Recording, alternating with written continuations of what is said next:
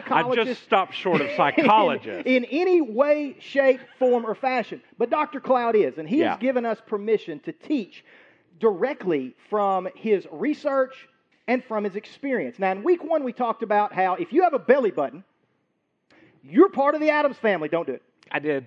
You- Too late. You, you thought in your head, right? You're part of the Adams family, not Adams with two M's, but actually, you are descendants. Da, da, da, da. Go ahead.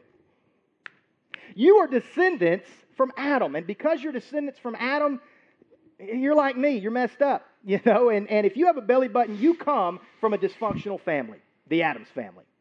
But if you're a Christ follower, if at some point in your life you've said, Jesus, I believe you are who you say you are. I believe you did what you said you do, and I'm going to make you the boss of my life. I'm, Jesus, take the wheel. Uh, yeah, I know. I got tired of that song at Walmart too. But you're now part of a new family. You're part of a new body. You're part of the body of Christ. And when all of the body parts are connected together, the body, under the direction of Jesus at its head, is actually able to heal itself healing emotionally. And then in week two, we kind of built on that foundation. We added another step, and we said that last week, you know, it's not just enough to be connected to the body to be able to experience that emotional healing that the body can produce, the body of Christ can produce. It's not just enough to be connected. We also have to be willing to be vulnerable. We have to be willing to admit, yeah, we've got some specific emotional needs that we're dealing with, and we have to find ourselves in a need state, right? Because if we don't ever get to that point, we're going to hide. And we're going to really disconnect from everybody else. We're going to find ourselves disconnected. And today, we're going to add another brick in the wall. That's three song references in the intro. I don't know Wow. if anybody caught the Pink Floyd reference. wow, right? That's a first. But we're going to add another brick in this wall. Um, we're going to talk about something that I feel pretty confident all of us either are dealing with or have deal, dealt with or will deal with at some point in our life. Big part of it, and that's boundaries. Yeah. And we know during this series, we've talked about some things that we know are emotional healing items. Some of those are actually clinical items. Many of us, I have been at a clinical state for me dealing with depression. So, some of the cl- clinical areas, depression, anxiety, could be also addiction areas, dealing with uh, family, marriage, relationships with children, relatives, uh, friends, even coworkers.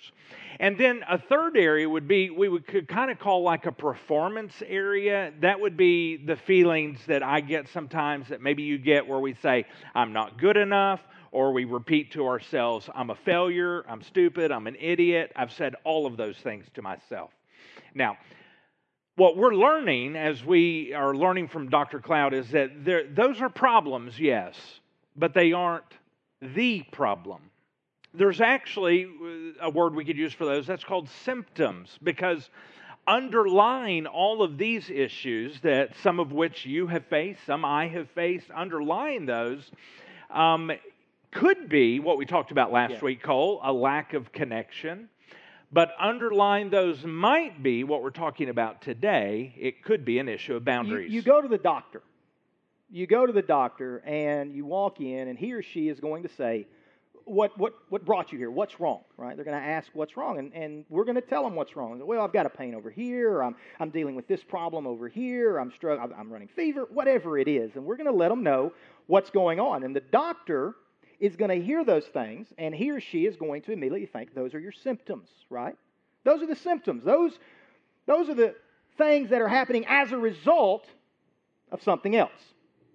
Now, the Bible actually has a word for that. The Bible has a word for symptoms, and that word is fruit.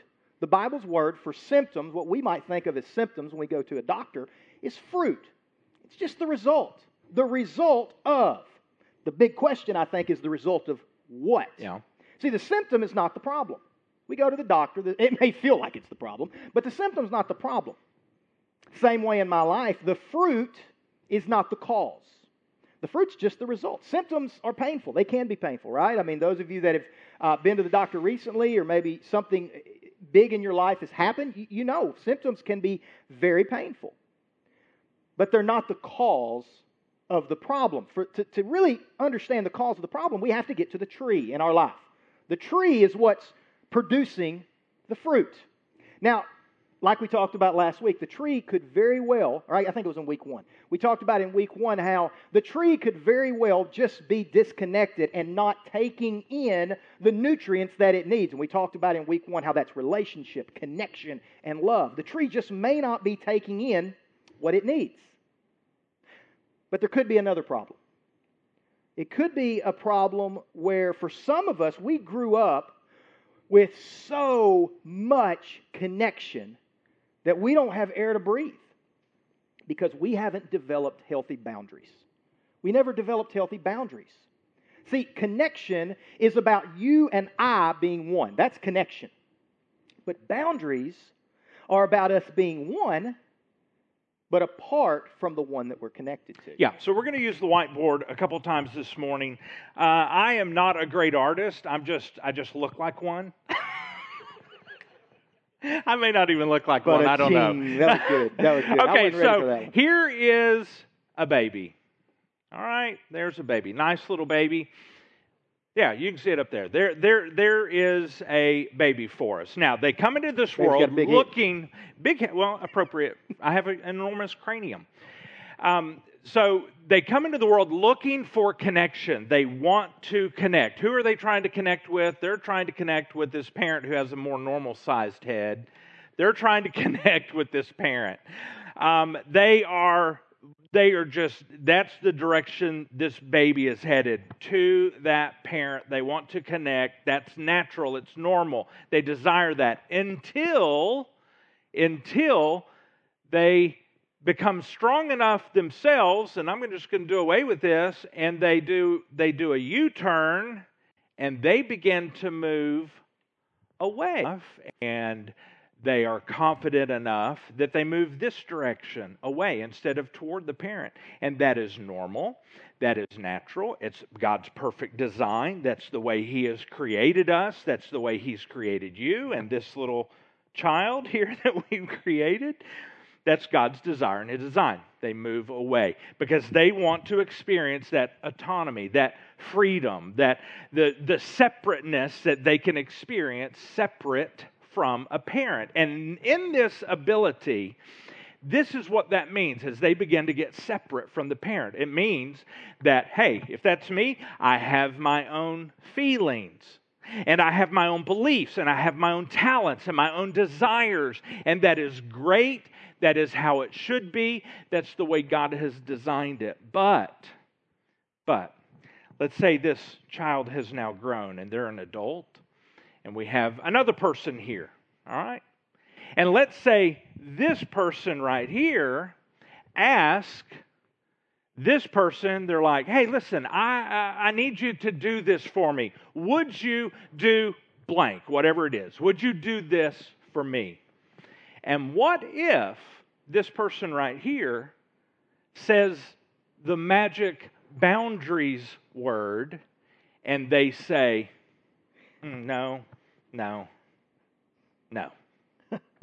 Yeah, it's, What happens then? it, it could go one of two ways very, very quickly. Yeah. It really could. If, if, if the two people in the relationship are in a good relationship that both people they're following Jesus and they actually kind of agree with what Jesus said, which was it's for freedom that I set you free. Don't ever come under a yoke of slavery. If if they're both kind of in that mold, then it's probably going to be okay. It's probably going to be okay. It probably will not create a problem. But if the person doesn't agree with what Jesus said, and doesn't agree with that way of thinking, you're going to hear something like this. You're going to hear, oh, oh, oh, okay, I, I, okay, so I guess you don't love me. I, I- okay, okay. Or maybe this one. Because, I mean, hey, we're, we're, we're getting close to the holidays here. So, I mean, you might hear this. Well, don't you care about this family? Don't you care about this family? Or maybe you just would hear something like, hey, I guess you just don't have time for me, buddy. You know, I mean, you, you, you guys all understand what I'm saying. We've all been there. We've all experienced that at some point, all because of that magic word, no. Now, we are to love, according to the new covenant, we're to love and respect each other's yeses, but also we're to love and respect each other's no's. And in a lot of places, and I think the church, we're going to talk about this in a few minutes. I think the church has been guilty of this. In a lot of places, to say no really has almost been compared to a sin.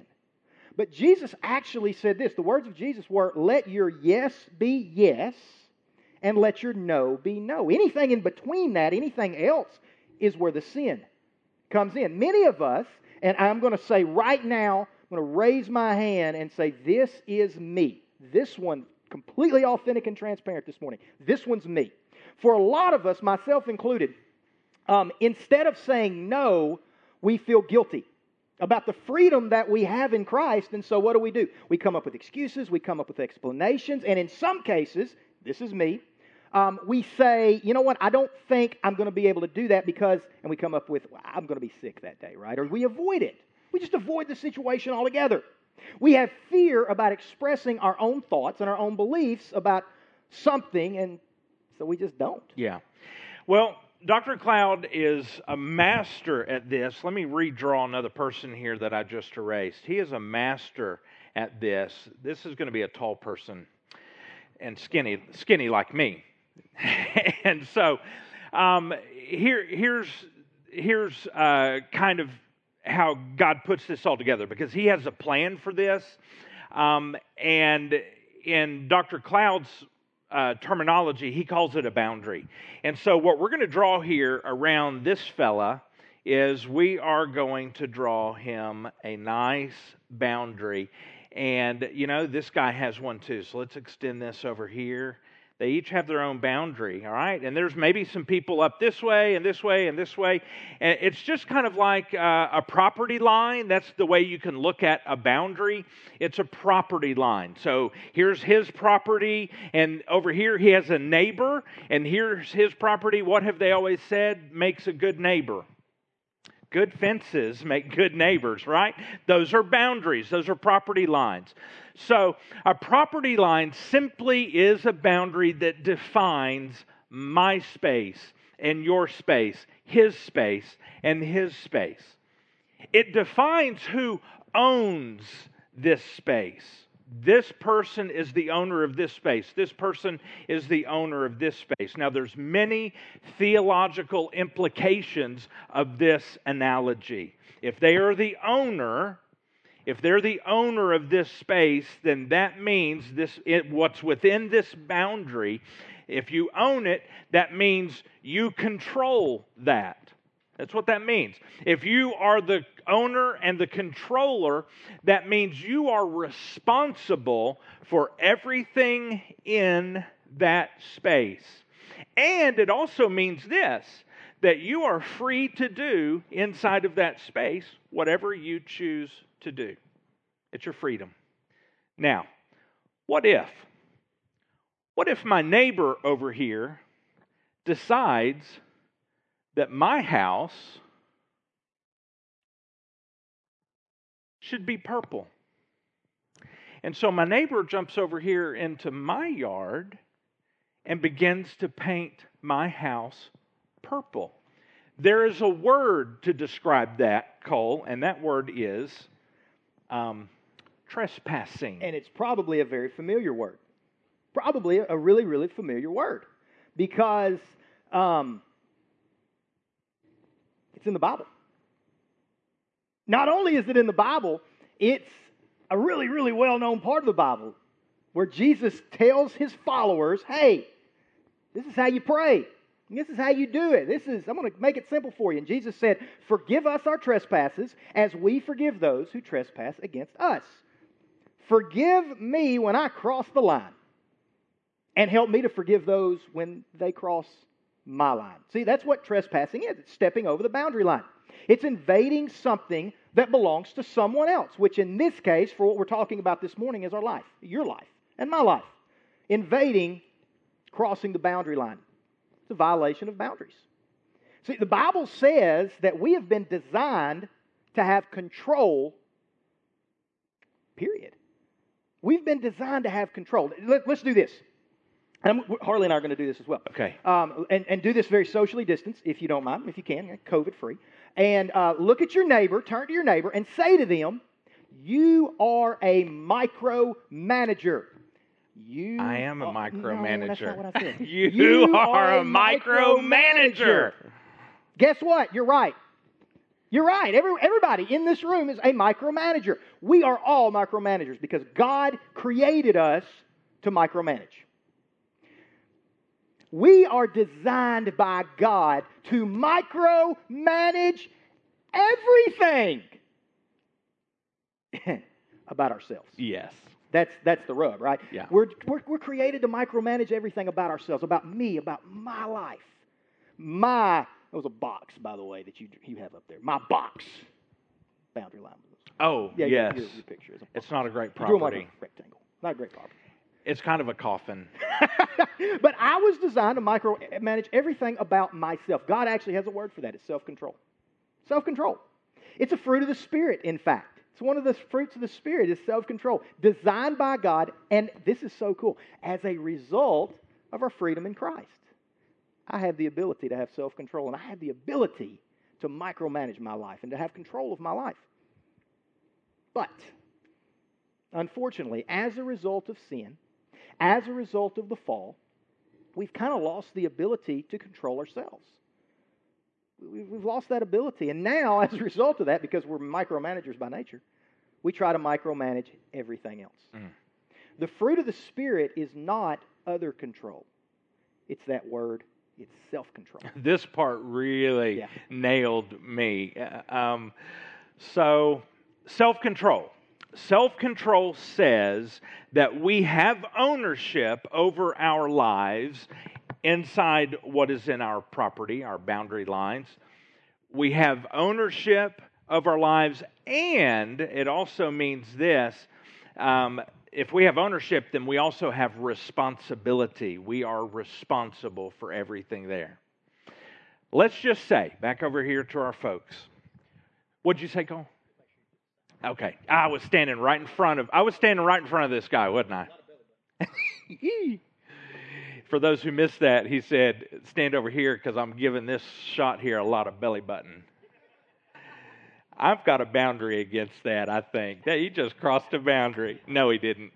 So here we have. Let's say this guy over here. Um, he's he. This is his thing. He's got self control. He is, uh, or he is. Let's use the word. He may not have self control, but he is responsible. He's been called to micromanage everything inside of his boundary. That's what he's been called to do.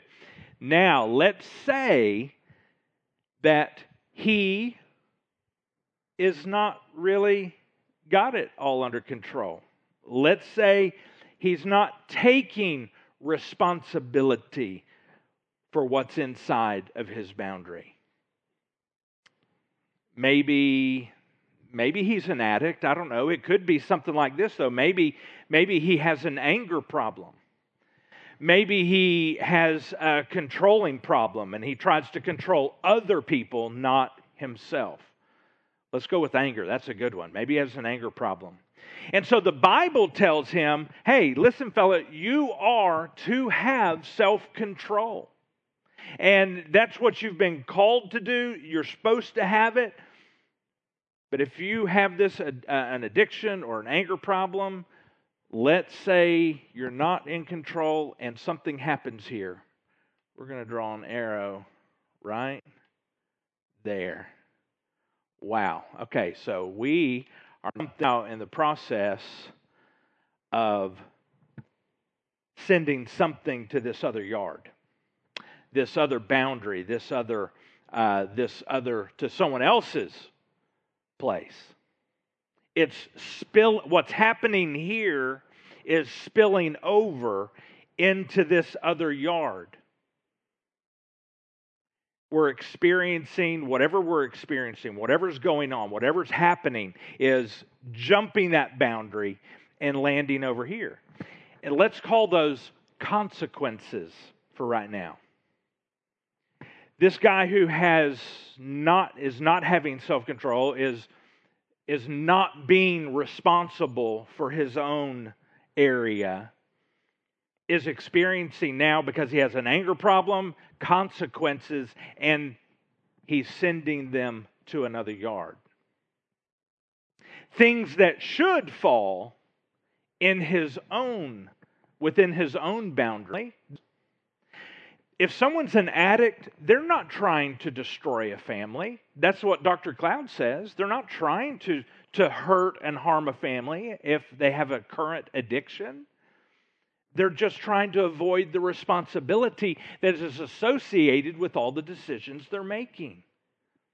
They're avoiding those responsibilities. That's what Dr. Cloud says. And as a result, the Bible has this thing called the law of the harvest. And here's what it says What we plant, we will harvest.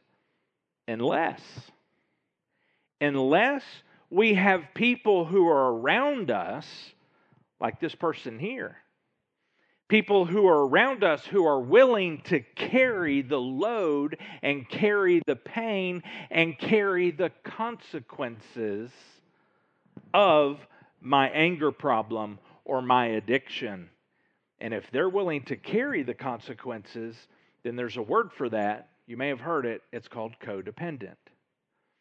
And as we read through the Bible, the Bible does not make any room for codependent behavior. So if I have an anger problem or this controlling problem or trying to control everyone around me, the people around me and their lives, if I'm trying to control all of them, or if I'm addicted to something, or if I am abusive, then I'm stepping over into someone else's yard, but they are too nice or something to say no, Harley. No, I say no to that behavior. And if that's the case, then the description is they're, they're what is called codependent. Uh, Dr. Cloud actually says that research has discovered something very, very interesting about uh, addiction and, and about, uh, about what we're talking about, which I want to be clear. I want to clarify. Uh, we think addiction, you hear the word addiction, your mind immediately goes drugs and alcohol, drugs and alcohol, drugs and alcohol. That's where our mind goes. But addiction right. can be so much bigger. Food. Food, absolutely. It can be so, it can be personal there. Yeah. It can be so much Oh, I wasn't talking about me. No, you're talking about me. You're micromanaging my life right now.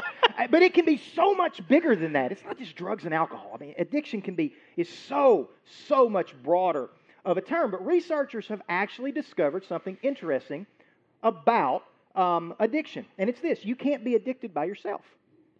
You cannot be addicted alone. You need help. Uh, you can't continue to be out of control all by yourself. Someone is going to have to step in and take care of the kids while somebody else isn't being a parent. Right? It, that's just logical. Someone is going to have to call the boss when you don't show up. Again, they're going to have to take care of that, smooth it out, take care of it, step in, fill that gap. Someone is going to have to pay the bills keep the lights on and potted meat in the cabinet. Yeah, potted meat. That's some nasty stuff. But it's going to have to do that because of poor choices throughout the week or throughout the month that meant there's no money. We're out of money. We've got money problems. Somebody has to step in and fill that gap. In other words, someone had to do something to enable the addict to be an addict, an enabler. And that's what an enabler does. They enable. That's what they do. Not just because they're nice and loving, maybe that's one of the reasons, but I've met some enablers who weren't always nice and loving. Maybe the enabler is actually dependent upon the approval of the addict.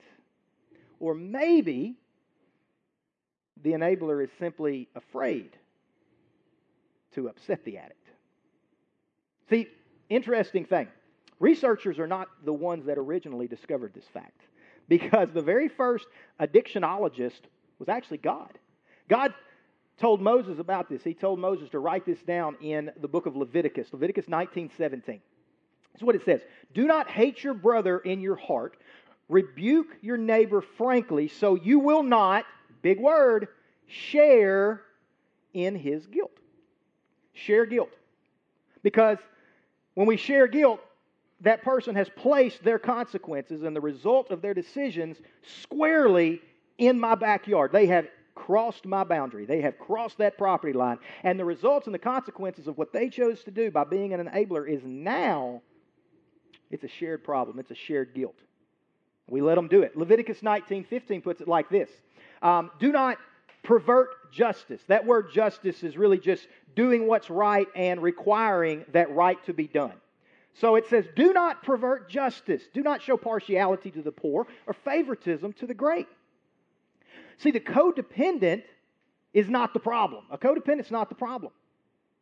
But they're a part of the problem because they're making it easier for these decisions and these actions to go on. Now, some of you right now, uh, watching us online or maybe in this room, you may be sitting there, you may be feeling a little bit of tension with some of this because you're thinking or you're wanting to scream out, Well, what do you want me to do? Do you want me to cut my child off? Is that what you're saying? Are you saying to cut them off and to just throw them to the wolves? They need me. They need me. Well, favoring the unhealthy kind of needy, that's kind of what that scripture in Leviticus is talking about. Or maybe, maybe you're saying or you're thinking internally, look, can't stop what's going on. I can't stop being a codependent. I can't stop enabling because, man, this person is really significant. They're really important. They're great. They're powerful, kind of like what Moses wrote in Leviticus. They're significant, and they're going to get mad at me, and that's going to cause a problem for me, whether it be personally, professionally, and we can go down the list, favoring the great and the powerful.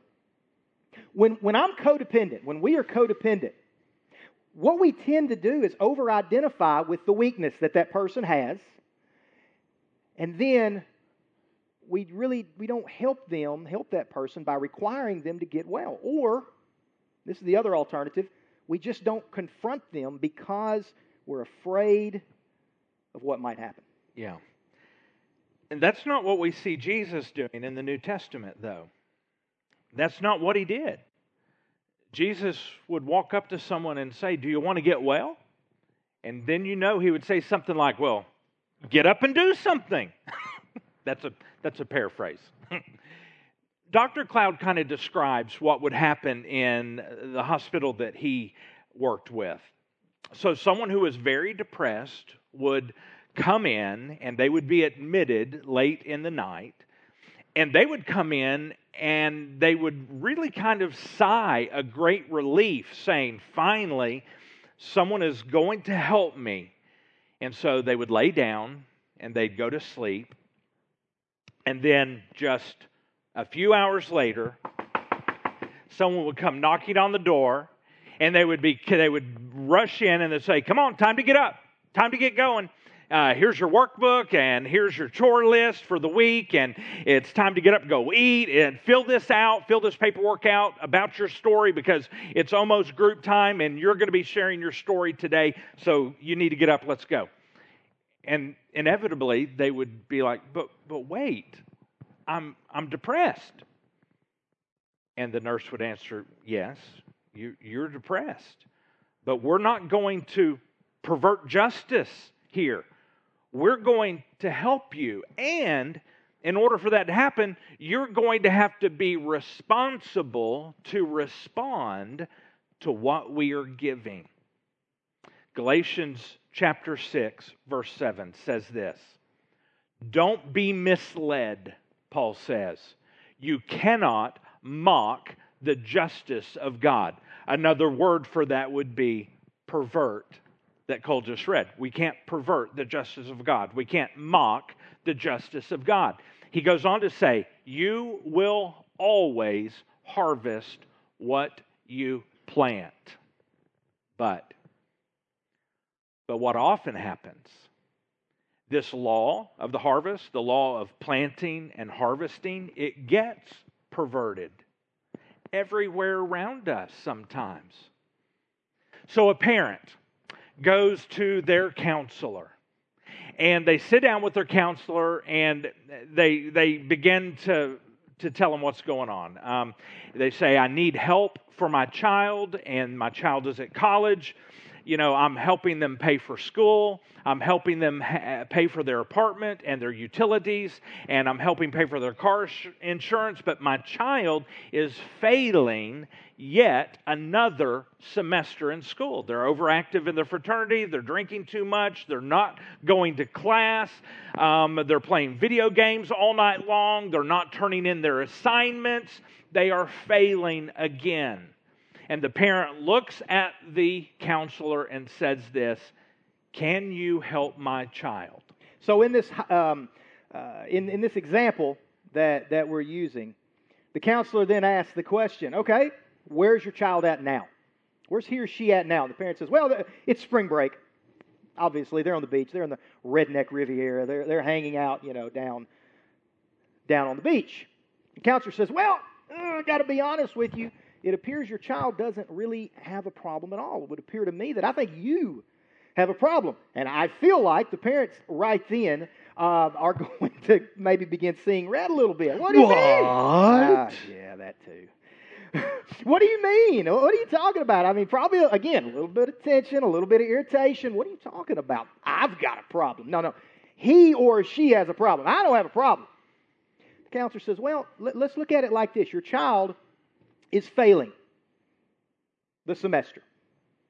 They are they're partying, they're making bad decisions, they're not going to class, they're not turning in their work, they're playing video games when they should be in class, and now at this moment, you are in here with me. And he or she is at the beach. Sounds to me like they're having a really good time. And yet here you sit. So it looks to me like you have all of his problems. It looks to me like you're the one that's worried. It looks to me like you're the one that's having to pay the bills, and you're the one that's having to figure out how to solve not only all of your problems, but also all of their problems. He doesn't have any of those problems. He's on the beach working on his tan. Yeah. So, what we're talking about here is what we've drawn on the whiteboard. This right here. This guy over here, um, not taking responsibility for what's in his area. He is uh, not going to class, staying up all night playing video games, not turning in his assignments, and so on. There, all the activities happening here, but he's placing all the consequences over here on the parent. They're dealing with everything. The planting is happening here, the harvesting is happening over here. So, what we have to do is we have to realign God's created order with the law of the harvest, the law of planting and harvesting.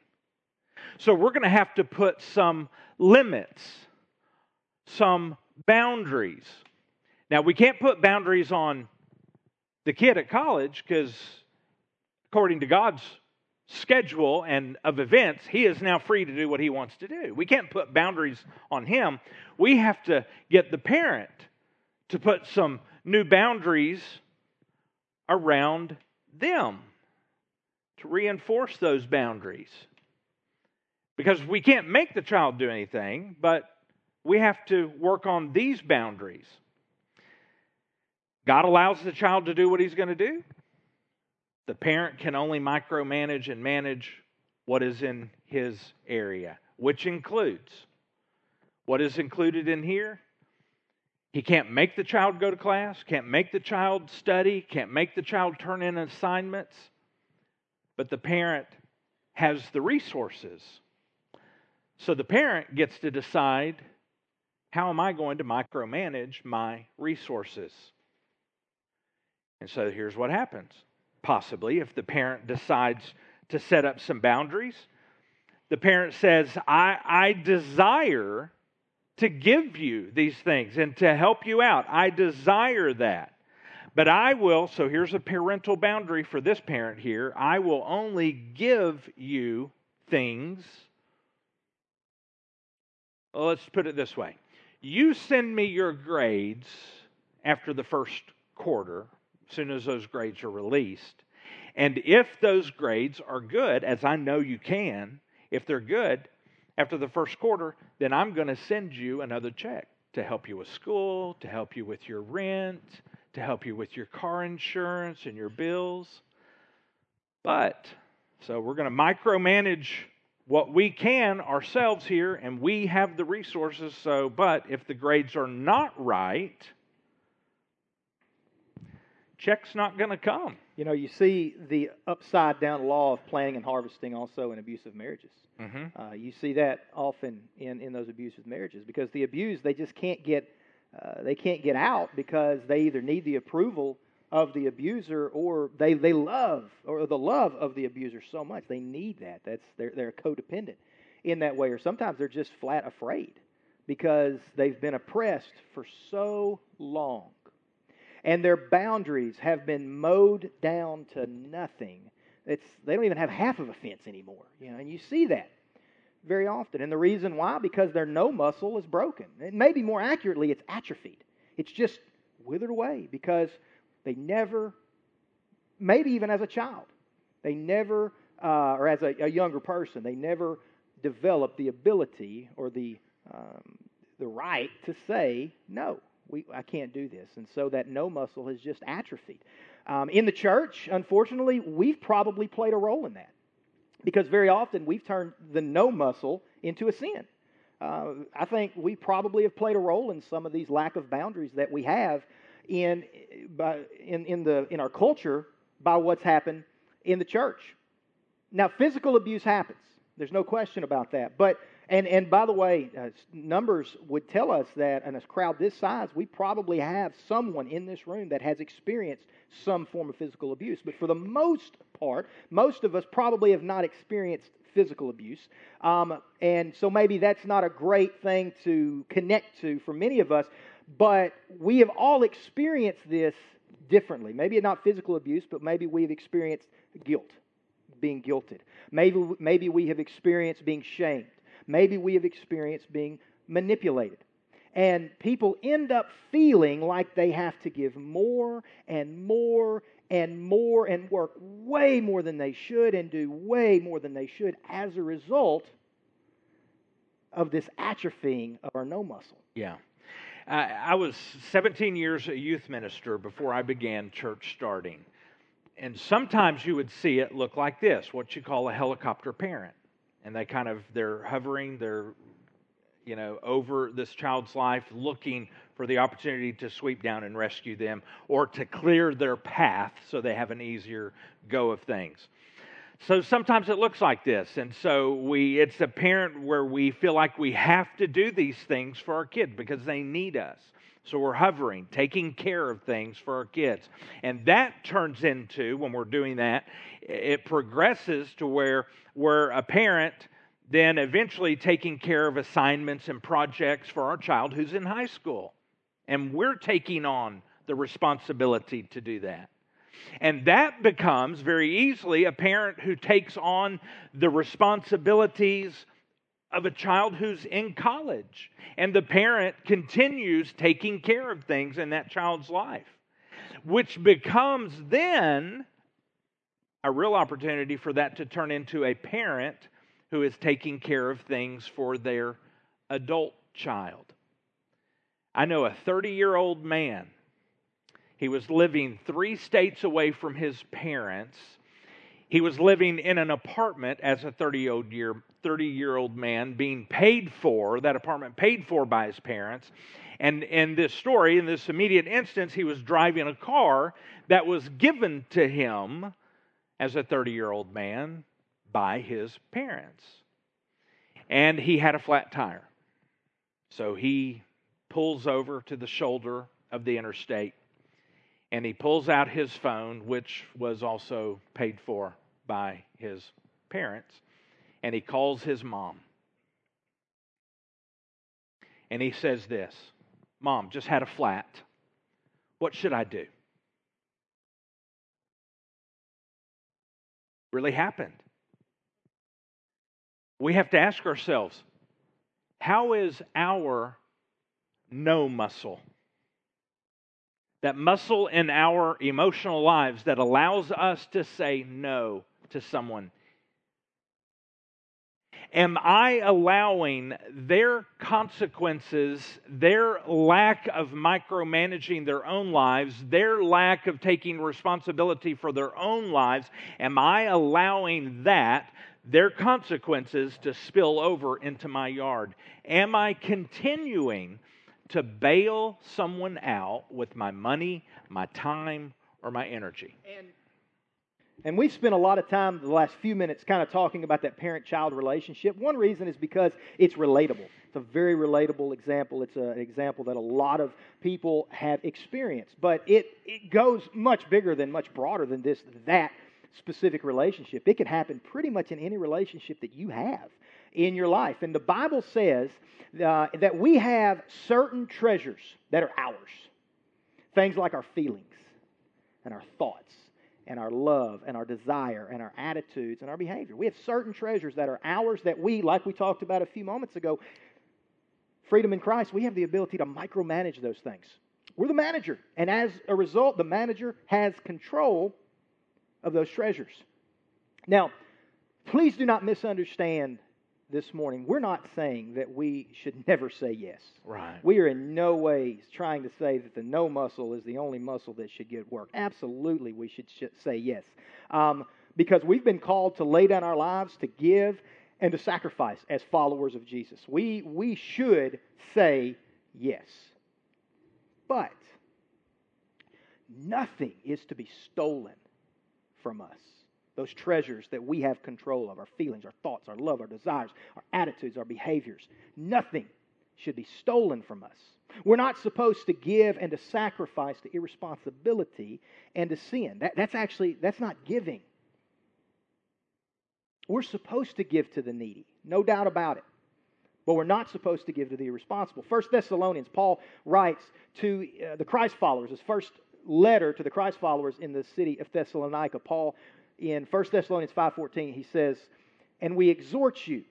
Who's we? We's kind of the, the, the leadership and, and the, the people like Paul. We exhort you, brothers.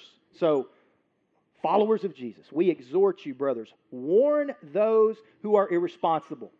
Warn them. Let them know. Tell them. Help them. Give them help that is going to help them not be irresponsible.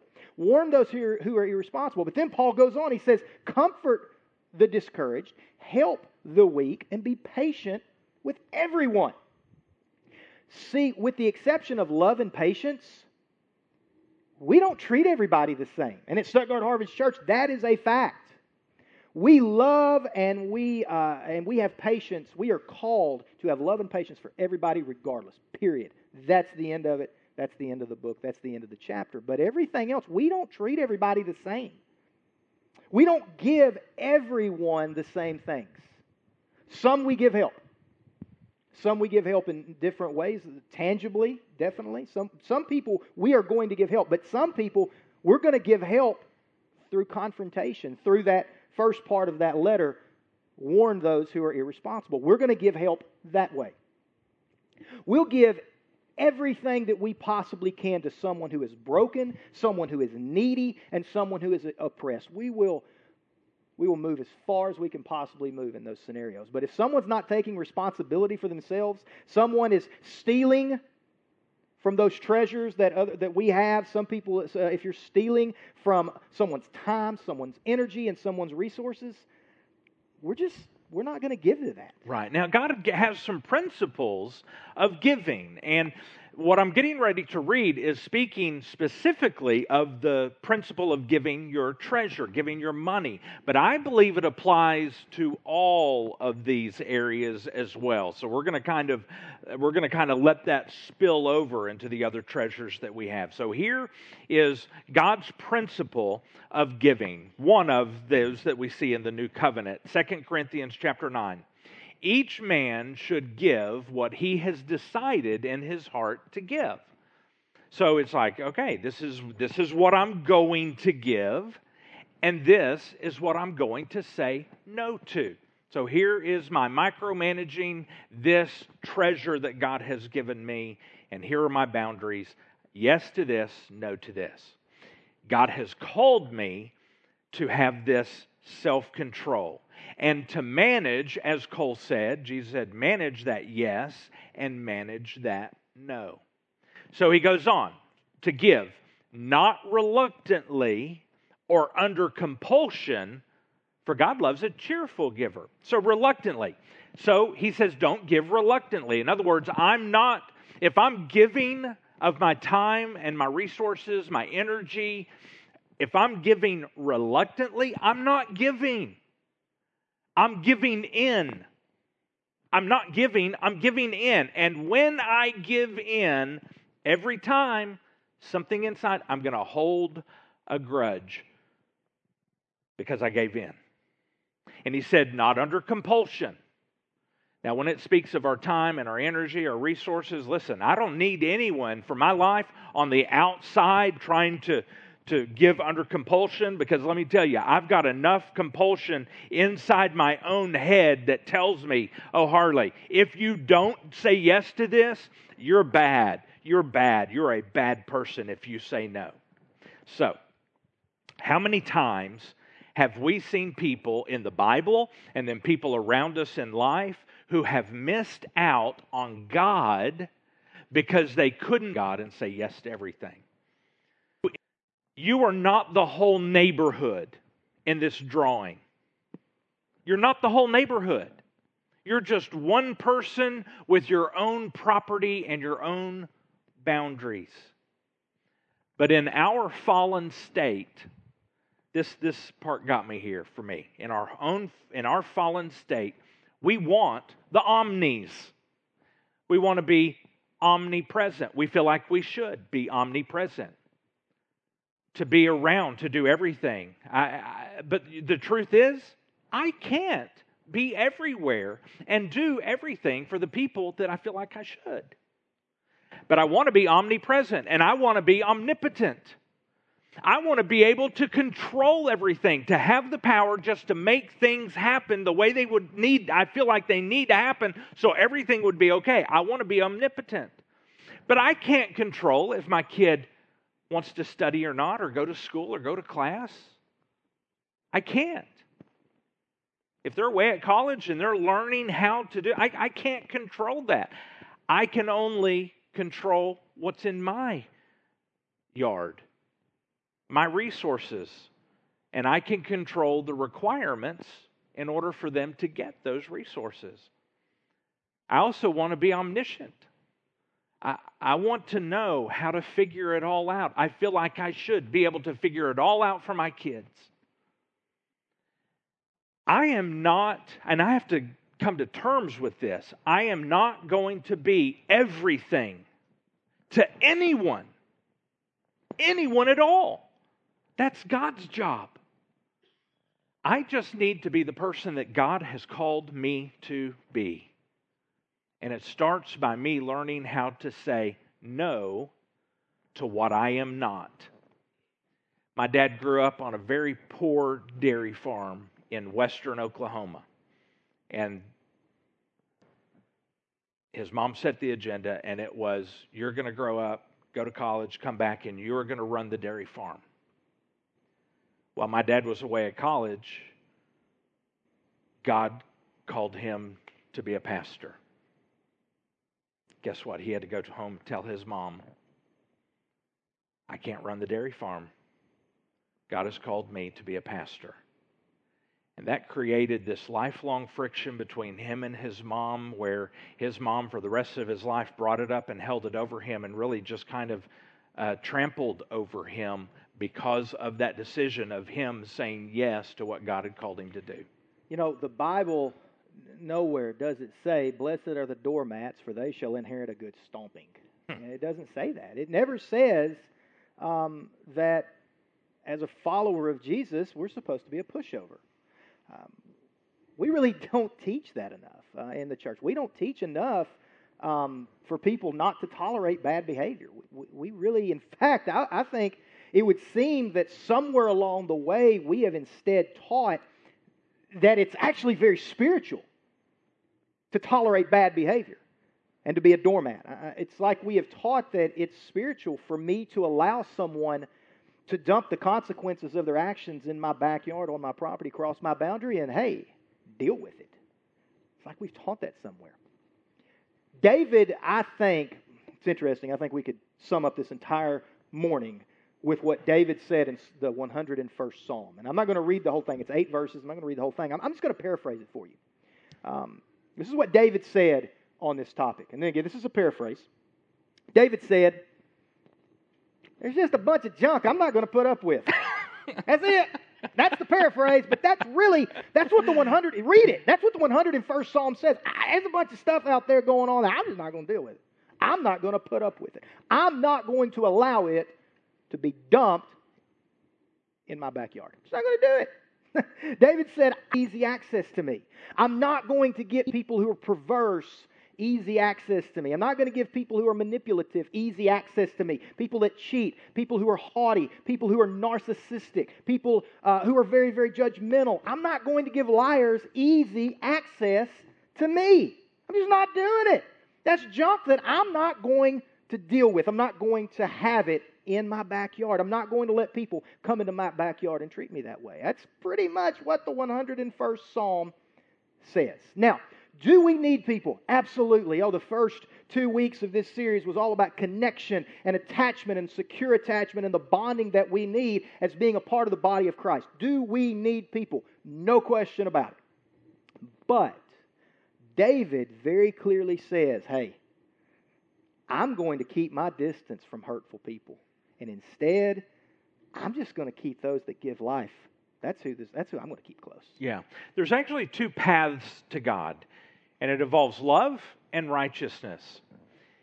And as we look in the new covenant, there is a right and righteous way for us to actually love other people. And taking abuse allowing things in our in our yard that should be in someone else's yard that is not the way to love someone. Love actually kind of has some laws as we look through the new covenant. And we get in trouble when we divide love and righteousness and we separate them. They go together. God wants us to speak the truth in love. The truth in love. Righteousness and love. I'm going to encourage you this week to go read Matthew chapter 18. And we have some rules for loving people. So we have a neighbor that tries to come into my property and hurt me or take advantage of me or leave their consequences in my yard. I'm not supposed to run next door to their property and burn their house down. I'm not supposed to. I have been with my temper. Be careful. This is being recorded. Yeah. Don't say you've burned a house down. No, I haven't. I've never burned a house down, but I have run into other people's emotional property and I have reacted. I have. I'm not supposed to jump over there and go burn their house down. That's not the way God designed it. He gave us some rules, some ways to how we use this love and righteousness. You're supposed to go to that person in private. So here's a boundary. You go in private and you say, hey, listen, that, that wasn't cool. I, am not okay with that. I'm not okay with those consequences coming to my yard. I'm not okay with that behavior that's impacting me. I'm not okay with that. Now, if they are wise, then they'll hear you. Problem solved. But as you look at Matthew 18, you find out that boundaries get even more firm. They are progressive, they grow. Because if they don't respond to that, do you know what? What do you do? Do you try to talk them into it? Do you try to convince them of how this is the right way and this is the logical way? Do you try to make them love you more or love you better? Do you go buy them gifts? Do you try to do favors for them? Do you just keep trying and trying again and telling them, well, next time and next time and next time? No, that's not what you do. According to Matthew 18, you get a friend. So here we go. It's progressing. You get a friend and you go back to them with this friend. And it progresses as you read Matthew 18. Ultimately, it leads to, if it continues to progress, the boundary leads to an intervention. And at that point, you're saying, if you're not going to get sober, you can't live here anymore. Or if you're not going to control your anger, I'm not going to live here anymore. It's the progressive setting of boundaries as we see it in Matthew 18. Now, okay, as we wrap this up, we're bringing this plane in for a landing Cole. This has been good information. It has been good for me. But now what? Yeah, so one of the things here at Stuttgart Harvest Church that we put at a very, very high level of importance is relevant, practical Bible teaching. If you can't walk out of here this morning and feel like you got something relevant for your day to day life based on what we're experiencing now that is practical and that you can put into action this week, we, we feel like we failed. We, we believe that is a faith catalyst. That's something that makes our faith grow is practical Bible teaching. And that's the reason every week we say next steps and we say, hey, do this, do this, do this, because it's practical. These are things. The reason we're doing this entire series is because it is, uh, it, it is relevant to our culture right and, now. And we felt the personal It was a need. felt yeah. need. Oh man. That's the reason we're in this series. But so, so what does this have to do with me? What does this have to do with you? Well, first, this is what we would encourage you to do, and not not think about doing or consider doing. We're talking maybe do it as quick as do it this afternoon, do it tomorrow. This is the practical aspect. If you're overspent, if you're depleted, if you feel like that you have to say yes to everything. And every time somebody comes up to you and asks a question or has a request or says, I need you to do this, I need you to do that, I need, you have to say yes. You are, you are a compulsive yeser in that scenario. Do this, do this this week. Find someone in your circle.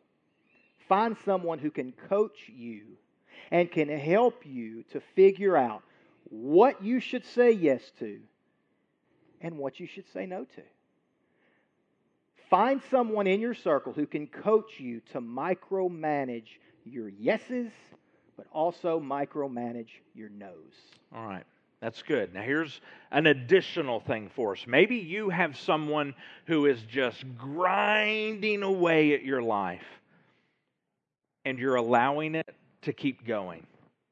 If that's me and I'm allowing someone to grind away at my life, I am being a bad manager of myself and my my property, you know, my boundaries, what I'm in control of. I'm being a bad manager of myself.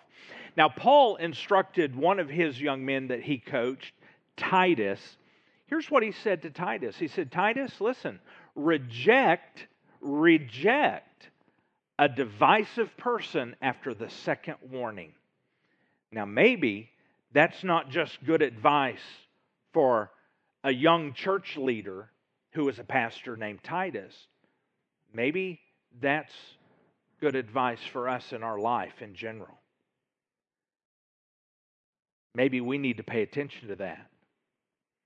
A divisive person that is just grinding away at our life. Maybe we need to step away from them. Maybe we need to love that person from a distance. Maybe we need to set a boundary and we're just saying, hey, not, not this, no, not, not in my backyard. Maybe we don't need to put up with that. If you have the ability, we don't all have that ability, take them off your team. But if you can't take them off your team, find a way to step back and love them from a distance, not in your own backyard. Now, this next step, this is for all of us. We're going to ask you simply to do this because this is so much information. I'm having to go over this over and over and over and over again for myself. I'm going to ask you, would you just listen to this teaching again, either from SoundCloud or the Facebook Live or YouTube version? Will you just listen to this again? But as you listen to it, every time that Cole or I referenced a verse or even said, hey, Paul said this or Jesus said this, we may not have given you the verse, but will you Google that? Every time we referenced a verse, will you go back and read the actual verse and the verses that we did have on the screen? Will you go back and read those over and over again several times this week? And have a conversation with God about what He has written in His scriptures. And lastly, I would say this if you need more help, please read Dr. Cloud's book called Boundaries. It's by Dr. Cloud and Dr. Townsend, and it's called Boundaries. Please read that if you need more help. Depression, anxiety, addiction, relationship problems. These are symptoms of something that is happening deeper in our lives. This is fruit, and it's negative and hurtful and harmful and painful fruit. But somewhere deep inside of us, there are some realities that we need to work through and deal with. And as we learn how to have healthy boundaries, it's a long process, but our fruit and the symptoms in our life will also begin to change too. And I hope that you will continue to join us on this journey. We have two more powerful, powerful weeks of this series, and I hope you will be a part of it. Let's pray. Let's talk to God. Heavenly Father, we ask that you would help us with our boundaries. God, we know we need to say yes. Help us know when to say yes. And God, we know there are times we need to say no, and we need your help to know when to say no. When to distance myself from a person who is just grinding away at my life. But then, God, I need help knowing when to allow that person closer. God, I need your wisdom. And you told us if we just asked that you would send it our way. Heavenly Father, as I and my friends, many of my friends, read these verses again this week, I ask you this Would you teach me in direct proportion to how seriously I reflect on your words. And Jesus, I ask you to do this in my life. And I have many friends here asking the same thing today. And Jesus, it is in your name that we pray these things.